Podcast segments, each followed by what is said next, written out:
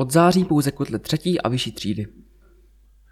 V souvislosti s blížícím se datem zákazu provozu neekologických kotlů město Příbram připomíná základní povinnosti provozovatele kotle nebo topidla na pevná paliva, vyplývající z zákona číslo 201 lomeno 2012 sbírky. Provozovat nejpozději od 1. září 2022 pouze kotle třetí a vyšší třídy. Provádět pravidelně kontrolu technického stavu a provozu u kotlů a topidel s napojením na teplovodní soustavu vytápění a na vyžádání předložit doklad o jejím provedení. Topit pouze takovým palivem, které určil výrobce zdroje, a to z hlediska druhu i kvality. Nespalovat odpad. Provozovat kotel pouze v souladu s pokyny výrobce. Mít zdroj instalován včetně souvisejících prvků, pokud je výrobce vyžaduje. Akumulační nádoba, dochazovací smyčka a podobně.